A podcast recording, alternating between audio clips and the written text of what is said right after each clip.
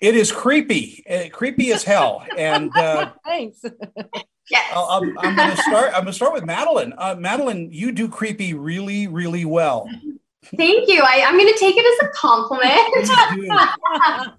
It is a compliment. She's not creepy in real life at all. Yeah. Thank goodness. Is it is it hard to play that kind of character? Yeah, I mean, it was definitely the most challenging character I've ever played before. Um, but I, I mean, that's like my favorite kind of character to play in a way is someone that is like there's so much going on that there's always something to play with. And like there was never like a dull moment while while bringing May to life. Um there was kind of a joke speaking of creepiness on the first two episodes. I'd be like uh-oh creepy May's coming. I'd be like stop everyone. She's not creepy. She's a survivalist. She's just trying to do the right thing or what she thinks is right. But everyone's like creepy May's here now. Uh, Emily, what about this script just enticed you? I mean, I know that you you you're very selective in the roles that you play.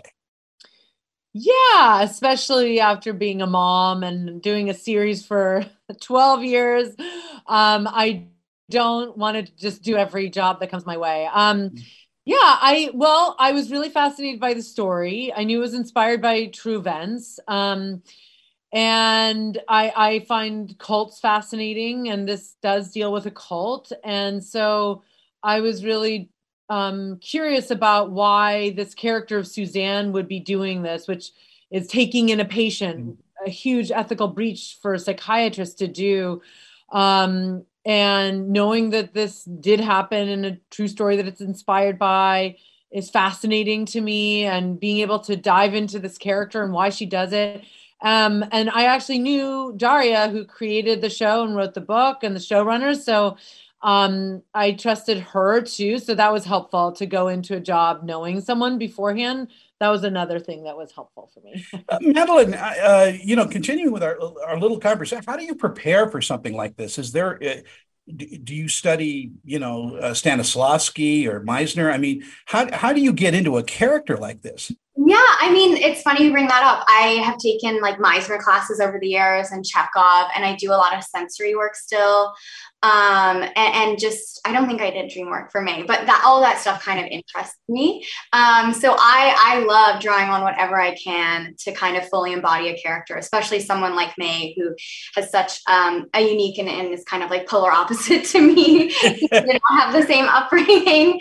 Um, and, and to me, like that's so fun when you get to really like find a character in your body and voice and then also do research about you know where she's coming from and Mm. her background and figuring out like her morals and sets of values et cetera et cetera it was really cool Emily, what do you think audiences are going to take away from watching uh, Devil in Ohio?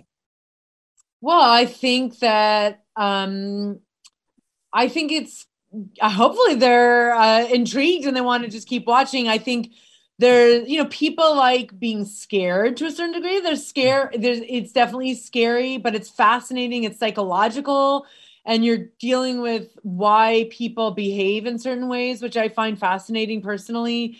And um, and what happens when you bring different people into your life uh, your life and your family and i think it i think you know you kind of realize how delicate and fragile things are from relationships and families to people themselves their own psychology i think that's one thing people can take away and i think it's entertaining i think people will find it entertaining and uh, will want to keep watching It's a white knuckle ride, and and and uh, before I go, we had a limited time. Uh, are we ever going to see Bones back? Are we ever going to do a reunion movie?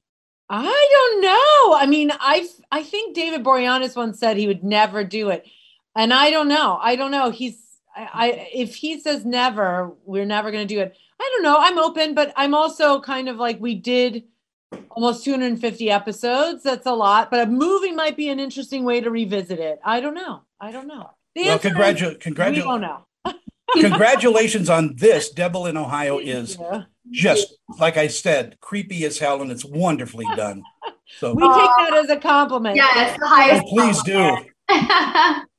thank you so much Bye, guys. bye